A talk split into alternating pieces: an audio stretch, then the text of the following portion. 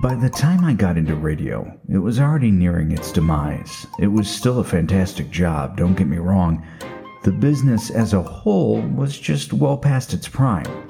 XM satellite radio launched in late 2001, while Sirius satellite radio kicked off a few months later in 2002. In 2008, the two merged, and in 2011, they became Sirius XM. People fought the idea of paying for radio, some still do. When satellite radio first became an enemy, my whole thing was hey, people still want local. They want to hear from local DJs who talk about things familiar to them. And that's true, to an extent. However, when you put the two types of radio side by side, even with the $14.99 a month subscription fee, it's hard for terrestrial radio to compete. On one hand, you have hours of uninterrupted music, a bigger playlist, unedited songs, the ability to flip to any type of music you like at any time, rewind, skip, and fast forward. Then, in the other hand, you have three or four songs and a block of commercials. The same commercials, and the same songs, over and over. There's no comparison, but still, some folks stick with what they know and what feels comfortable for them. But like I said, I miss the heyday of radio by at least a decade. I would go in to do a shift on one station, and then head over to another station, switch my name and my attitude, and then when I was done, pre record a show for the next day. You'd be driving around on a Sunday listening to me from the night before. I can't tell you how many times I must have mentioned something during the evening before that, when played the next day, made absolutely no sense. Rock 103 WIQB, I certainly hope you're out enjoying this beautiful sunny day. Coming up next, we have Three Doors Down. Except you're driving through a thunderstorm, and I sound like an idiot. Broadcasting companies, the few that remained after squeezing out or buying out the mom and pop stations, want to save money any way they can. That's why you hear so many syndicated shows nowadays, and your favorite local DJ could also be the favorite local DJ in a city a thousand miles away.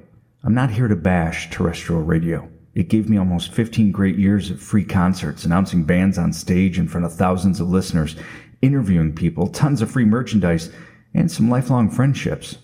I'd probably go back in a heartbeat despite everything I just mentioned. No, I'm not bashing it. I'm just feeling sentimental. Sentimental for a time when radio was the form of entertainment. Sentimental for a time when I wasn't even alive. Heck, even my dad wasn't alive. And he is so old. Just kidding. He listens. I love you, Dad. Even 30 years ago, disc jockeys had personality. You tuned into a radio show for the host almost as much as the music. What would he or she say next? What embarrassing thing would they make the interns do? Who were they interviewing? I had every intention to be one of those DJs, but at some point the restrictions of a tiny music library, time limited talking breaks, and a hotline that rang every time you didn't stay on task, it just started feeling like a job. You've heard me whine about my move to Detroit, a bigger market, a new rung on the radio ladder. The job I took was going to be my dream job, producing the morning show of the legendary Dick Purtan. Finally, I could create and write bits, work with the amazing staff to come up with content, and stare out at some of my radio idols every morning from 6 to 10 a.m. Then they forced Mr. Purtan into retirement, and I got shuffled off to another station in the cluster, the number one station in Detroit. Sounds awesome, right? No, it was awful. The pressure, the horrible expletive of a boss, everyone thinking they were rock stars themselves, down to the sales staff. Everyone thought and gave off the vibe that they were better than me. At least that's how it felt. Then the jazz station up the dial folded and turned into pop music. The guy at the jazz station that did the same job I was doing had seniority, and that was it for me. I left that day. Ego severely bruised. I'd never been fired. Side note the old saying in radio is that you haven't made it in the biz until you've been fired three times. That was my first. I didn't stick around for the other two. Radio is a fickle beast, changing ownership, DJs, and formats quicker than you can keep up. But I also left hopeful radio was in my rearview mirror. I could do whatever I wanted with my life. I do something creative like radio, but with no limitations. 13 years later, boom, here we are. Piece of cake.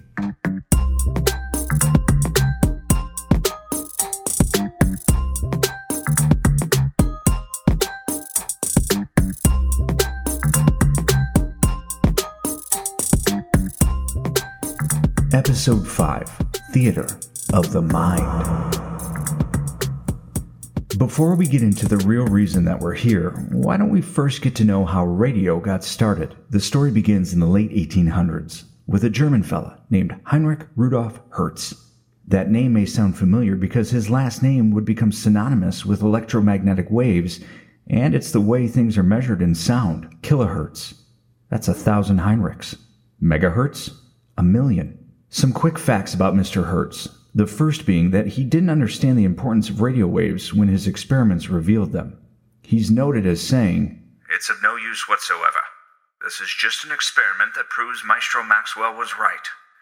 We just have these mysterious electromagnetic waves that we cannot see with the naked eye, but they are there. When asked what we could do with these awesome radio waves, he said, Nothing, I guess.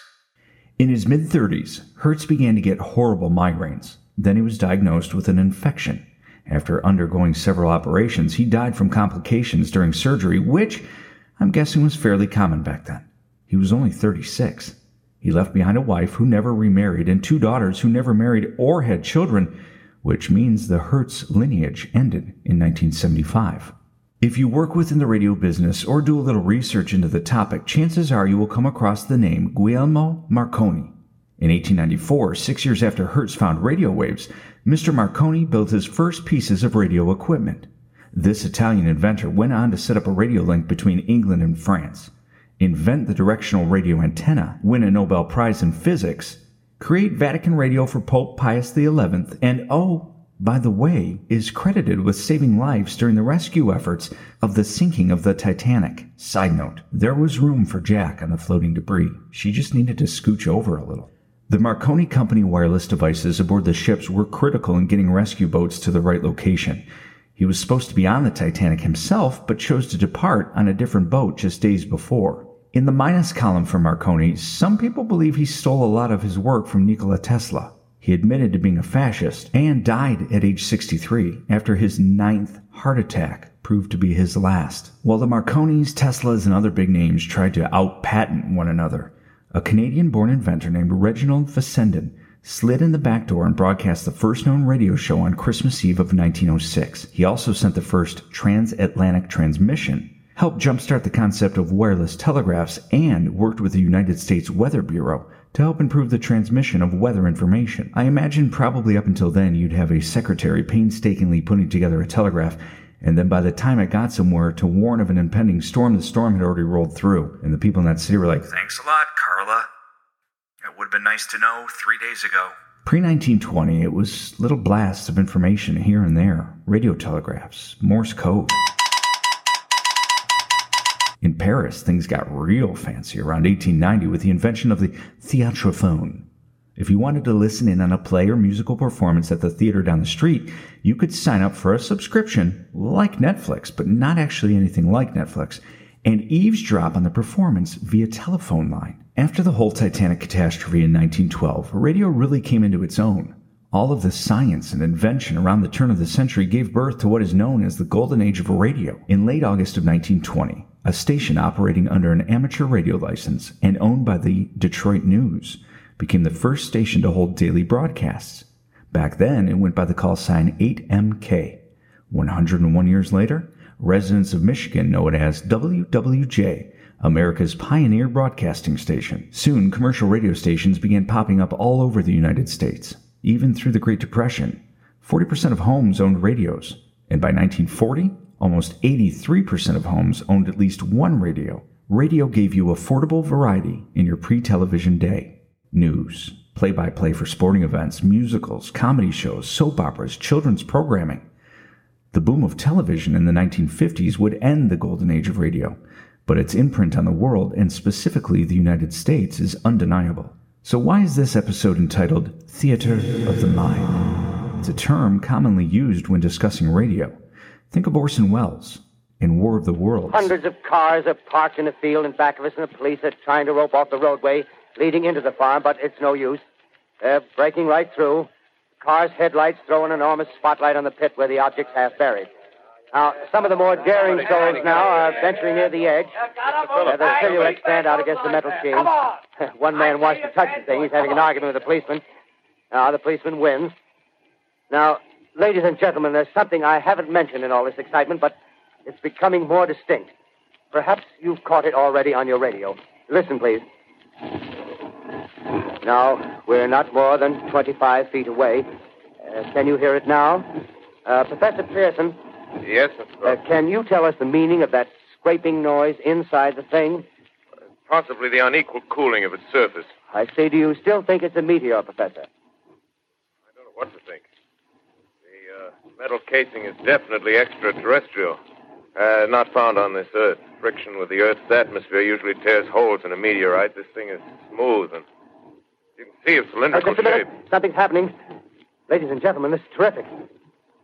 This end of the thing is beginning to flake off. The top is beginning to rotate like a screw, and the thing must be hollow.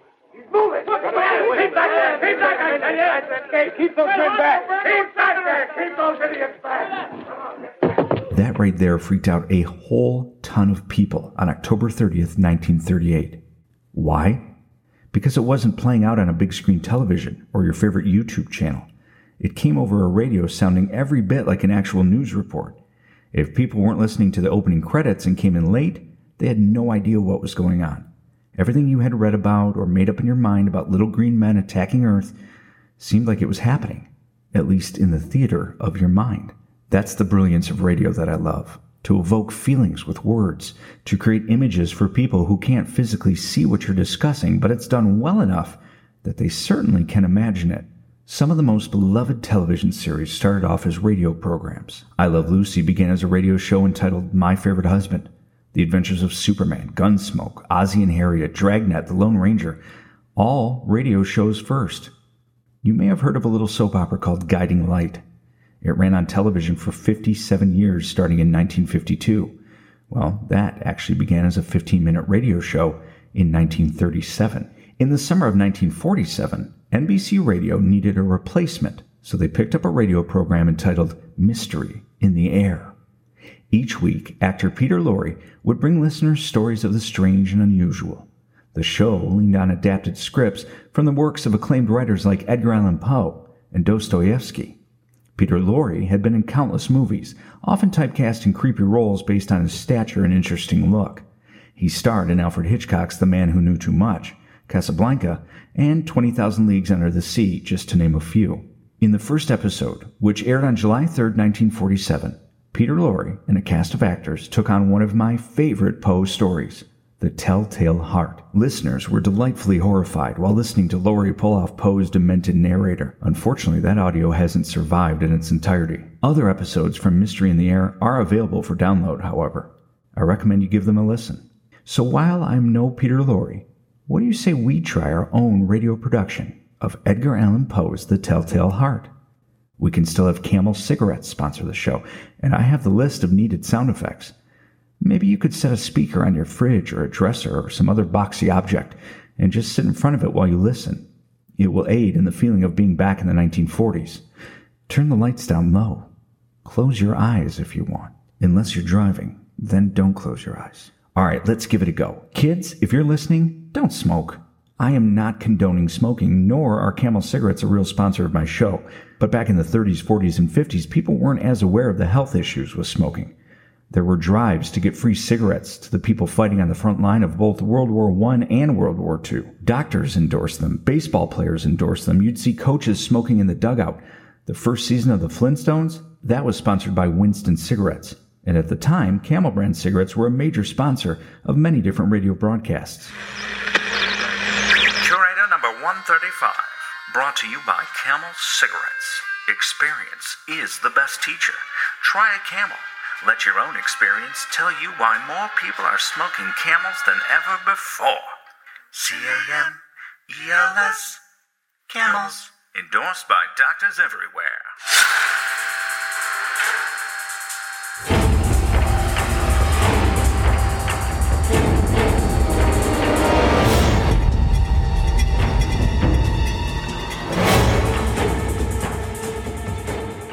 True, nervous.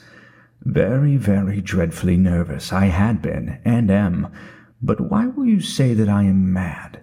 The disease has sharpened my senses, not destroyed, not dulled them. Above all was the sense of hearing acute. I heard all things in the heaven and in the earth. I heard many things in hell. How then am I mad? Hearken and observe how healthily, how calmly I can tell you the whole story. It is impossible to say how first the idea entered my brain, but once conceived, it haunted me day and night. Object there was none, passion there was none. I loved the old man. He had never wronged me, he had never given me insult. For his gold I had no desire. I think it was his eye. Yes, it was this. He had the eye of a vulture, a pale blue eye with a film over it. Whenever it fell upon me, my blood ran cold. And so by degrees, very gradually, I made up my mind to take the life of the old man, and thus rid myself of the eye forever. Now, this is the point. You fancy me mad. Madmen know nothing, but you should have seen me. You should have seen how wisely I proceeded, with what caution, with what foresight, with what dissimulation I went to work. I was never kinder to the old man than during the whole week before I killed him. And every night, about midnight, I turned the latch of his door and opened it, oh, so gently. And then, when I had made an opening sufficient for my head, I put in a dark lantern, all closed, closed, that no light shone out, and then I thrust in my head. Oh, you would have laughed to see how cunningly I thrust it in. I moved it slowly, very, very slowly, so that I might not disturb the old man's sleep. It took me an hour to place my whole head within the opening so far that I could see him as he lay upon his bed. Ha! Would a madman have been so wise as this? And then, when my head was well in the room, I undid the lantern cautiously, oh, so cautiously, cautiously, for the hinges creaked. I undid it just so much that a single thin ray fell upon the vulture eye, and this I did for seven long nights, every night just at midnight. But I found the eye always closed, and so it was impossible to do the work, for it was not the old man who vexed me, but his evil eye. And every morning when the day broke, I went boldly into the chamber and spoke courageously to him, calling him by name in a hearty tone, and inquiring how he has passed the night. So you see, he would have been a very profound old man, indeed, to suspect that every night, just at twelve, I looked in upon him while he slept. Upon the eighth night, I was more than usually cautious in opening the door. A watch's minute hand moves more quickly than did mine. Never before that night had I felt the extent of my own powers, of my sagacity. I could scarcely contain my feelings of triumph to think that there I was, opening the door, little by little, and he not even to dream of my secret deeds or thoughts. I fairly chuckled at the idea, and perhaps he heard me, for he moved on the bed suddenly, as if startled. Now you may think that I drew back, but no. His room was as black as pitch with the thick darkness, for the shutters were close fastened through fear of robbers. And so I knew that he could not see the opening in the door, and I kept pushing it on steadily. Steadily, I had my head in, and was about to open the lantern when my thumb slipped upon the tin fastening, and the old man sprang up in bed, crying out, Who's there? I kept quite still and said nothing. For a whole hour I did not move a muscle, and in the meantime I did not hear him lie down. He was still sitting up in the bed listening, just as I have done night after night, hearkening to the death watches in the wall. Presently I heard a slight groan, and I knew it was the groan of mortal terror. It was not a groan of pain or of grief. Oh no, it was the low, stifled sound that arises from the bottom of the soul when overcharged with awe I knew the sound well. Many a night, just at midnight, when all the world slept, it has welled up from my own bosom, deepening, with its dreadful echo, the terrors that distracted me. I say I knew it well. I knew what the old man felt and pitied him, although I chuckled at heart. I knew that he had been lying awake ever since the first slight noise when he had turned in the bed. His fears had been ever since growing upon him. He had been trying to fancy them causeless but could not. He had been saying to himself, It's nothing but the wind in the chimney. It is only a mouse crossing the floor. or, It is merely a cricket which has made a single chirp. Yes, he had been trying to comfort himself with these suppositions, but he had found all in vain. All in vain, because death, in approaching him, had stalked with his black shadow before him and enveloped the victim. And it was the mournful influence of the unperceived shadow that caused him to feel, although he never saw nor heard, to feel the presence of my head within the room. When I had waited a long time, very patiently, without hearing him lie down, I resolved to open a little, a very, very little crevice in the lantern. So I opened it. You cannot imagine how stealthily, stealthily, until at length a simple dim ray, like the thread of the spider, shot from out the crevice and fell full upon the vulture eye. It was open, wide, wide open, and I grew furious as I gazed upon it. I saw it with perfect distinctness, all a dull blue, with a hideous veil over it that chilled the very marrow in my bones. But I could see nothing else of the old man's face or person, for I had directed the ray as if by instinct precisely upon the damned spot. And have I not told you that what you mistake for madness is but over acuteness of the sense? Now, I say, there came to my ears a low, dull, quick sound, such as a watch makes when enveloped in cotton. I knew that sound well, too. It was the beating of the old man's heart. It increased my fury, as the beating of a drum stimulates the soldier into courage. But even yet I refrained and kept still. I scarcely breathed. I held the lantern motionless. I tried how steadily I could maintain the ray upon the eye. Meantime, the hellish tattoo of the heart increased. It grew quicker and quicker and louder and louder every instant. The old man's terror must have been extreme. It grew louder, I say, louder every moment. Do you mark me well? I have told you that I am nervous. So I am. And now, at the dead hour of the night, amid the dreadful silence of that old house, so strange a noise as this excited me to uncontrollable terror. Yet for some minutes longer I refrained and stood still, but the beating grew louder, louder. I thought the heart must burst, and now a new anxiety seized me. The sound would be heard by a neighbor. The old man's hour had come. With a loud yell, I threw open the lantern and leapt into the room. He shrieked once, once only. In an instant, I dragged him to the floor and pulled the heavy bed over him. I then smiled gaily to find the deed so far done. But for many minutes the heart beat on with a muffled sound. This, however, did not vex me. It would not be heard through the wall. At length it ceased. The old man was dead. I removed the bed and examined the corpse. Yes, he was stone, stone dead. I placed my hand upon the heart and held it there many minutes. There was no pulsation. He was stone dead. His eye would trouble me no more. If still you think me mad, you will think so no longer when I describe the wise precautions I took for the concealment of the body. The night waned, and I worked hastily, but in silence. First of all, I dismembered the corpse. I cut off the head and the arms and the legs. I then took up three planks from the flooring of the chamber and deposited all between the scantlings. I then replaced the boards so cleverly, so cunningly, that no human eye, not even his, could have detected anything wrong.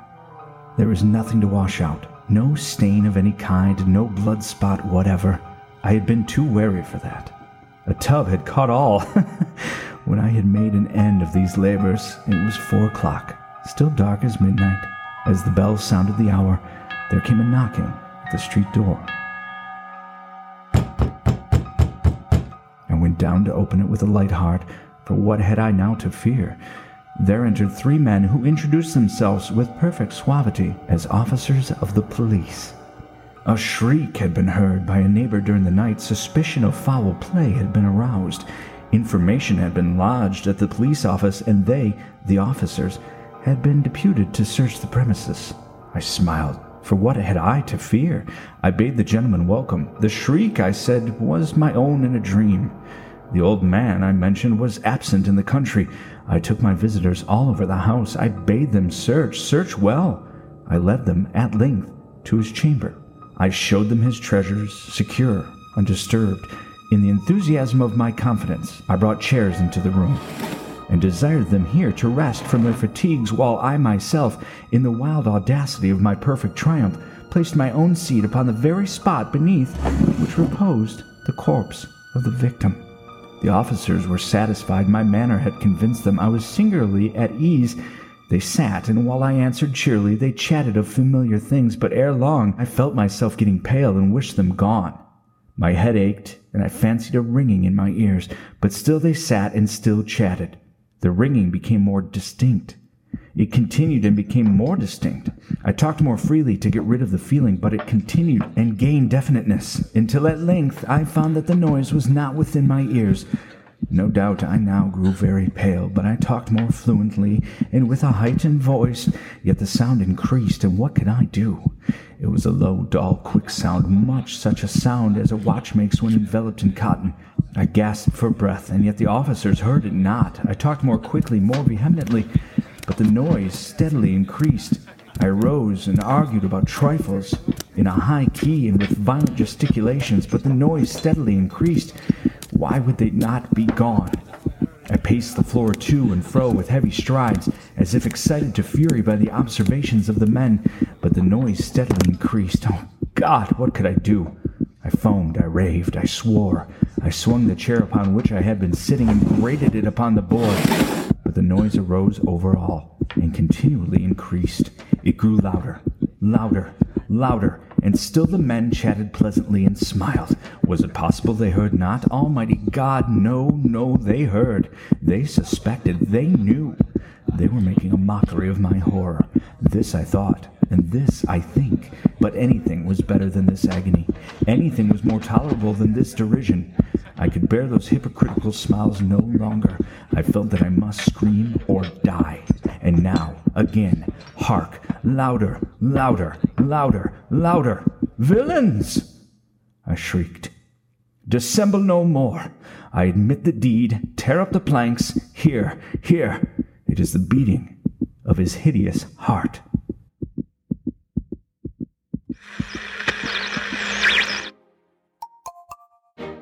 Edgar Allan Poe was way ahead of his time, and while reading his works is frightening enough, imagine hearing that come over your radio after listening to a baseball game or soap opera.